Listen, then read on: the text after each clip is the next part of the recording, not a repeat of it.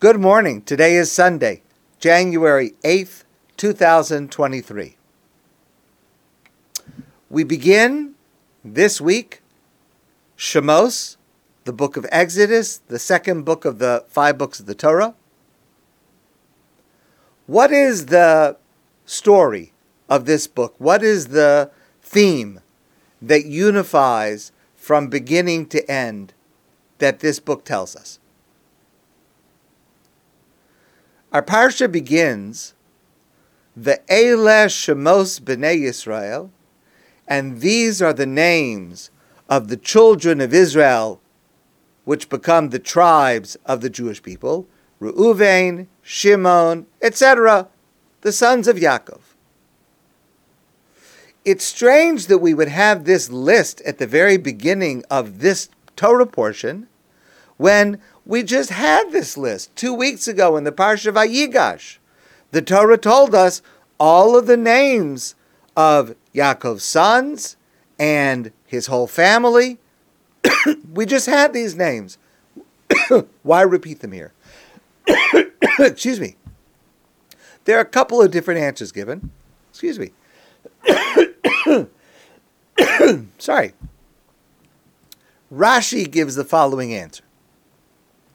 The afal pi shemanan b'chayehem b'shmosam, even though two weeks ago in the parsha the Torah told us the names of each of Yaakov's sons while they were still alive. Chazar umanan b'misasan. In our Torah portion, the beginning of the Parsha Shmos, the Torah repeats them, their names, after they had passed away, because that's how the, be- the book begins after all of the sons of Yaakov had passed away in Egypt. Lahodia chibasan. In order to teach us this repetition in, is in order to teach us their dearness to God how precious they are to God. Shenimshalu lekochavim, they are compared to the stars in the sky. Shemotzion umachnisan b'mispar ubishemosam, where God takes them out and brings them back in to view them with their names and the number of them because of God's great love and cherishing of every one of them. The Sfas Emes, the great Hasidic writer, points out when the Rashi quotes the word lahodia to tell us who is God telling? Who is God letting know how dear and cherished every single one is? Says the Sfas Emes, he's telling us. He is telling you that you are precious to God. You, every one of us, we are a star that God cherishes and appreciates by name. That's how the book begins. And then God introduces himself to Moshe. V'ata l'cha ve'eshlachacha el paro. God appears to Moshe at the burning bush and says to Moshe, I want you to go to Paro. It's time for the Jewish people to leave Egypt, and I want you to be the one to go to Paro and to arrange and facilitate and lead the Jewish people out of Egypt. And now Moshe has the chance to respond. Moshe has the chance to speak directly to God. He has the opportunity for the first time in his life to be able to say to God whatever he wants, to ask God any question that he wants. Imagine. Imagine if you had the opportunity. God speaks to you, and now you have the opportunity to ask God a question. What would you ask? What would be the first question that you would ask God if you had the opportunity? Vayomer Moshe El Elohim. God says to Moshe, I'm sorry, Moshe says to God, the first question he asks, Mi anochi ki elech el paro. Who am I to be the one to go to Paro? Mi anochi, who am I? The first question Moshe does not ask about the secrets of the world. Moshe does not ask about what's going to happen in the future. Moshe does not ask about the meaning of life. But rather, Moshe asks a question about himself. Mi anochi, who am I? God, this is my most pressing question. Who am I?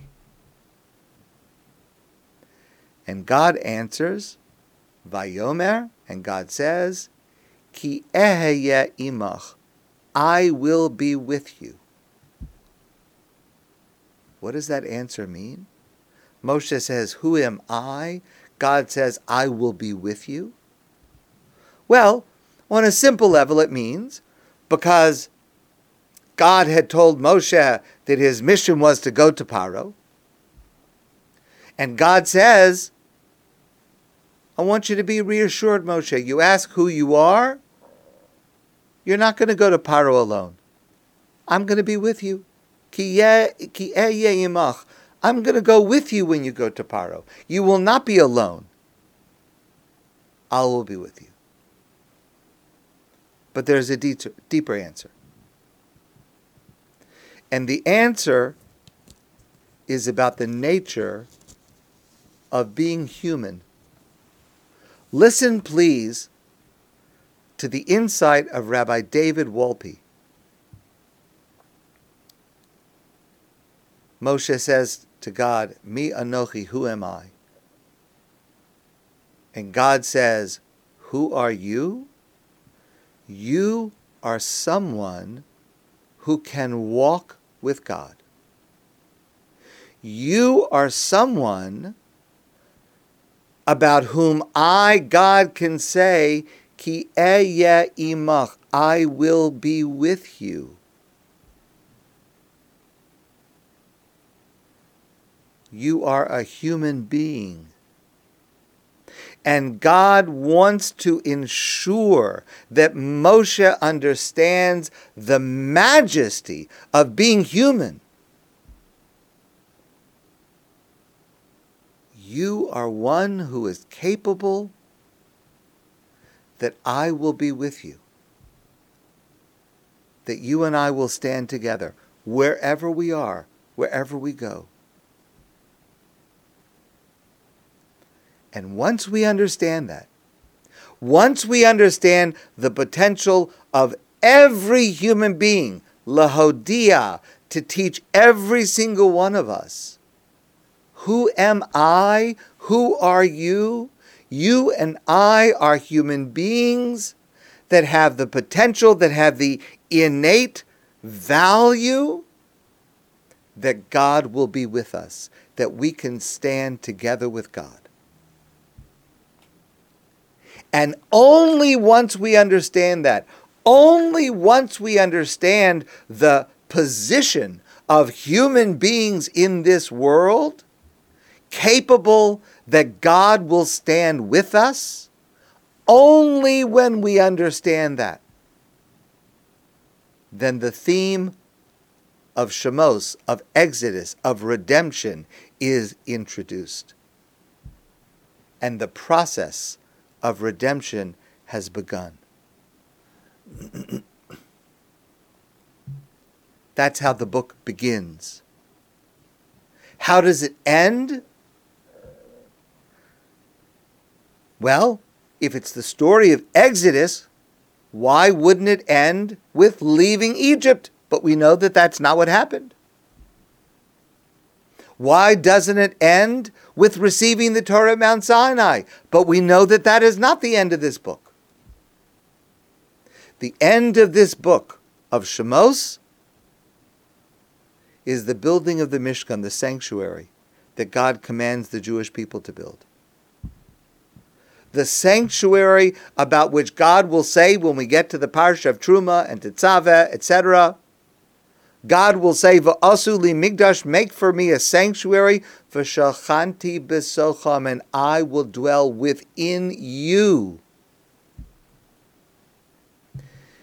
It ends with the building of the Mishkan, the completion of the building of the Mishkan, this sanctuary, which is the actual representation of the nature of man who can create a structure calling forth God to say, V'shachanti b'socham, I, God, will dwell within you. That is what you are capable of. Never forget, you are a star. Every one of us, we are a star who God cherishes and accompanies through life. And that is the theme. And that's the message of the book of Shemos that we begin this week. My friends, I want to wish you a wonderful day, and I look forward to seeing you soon in person.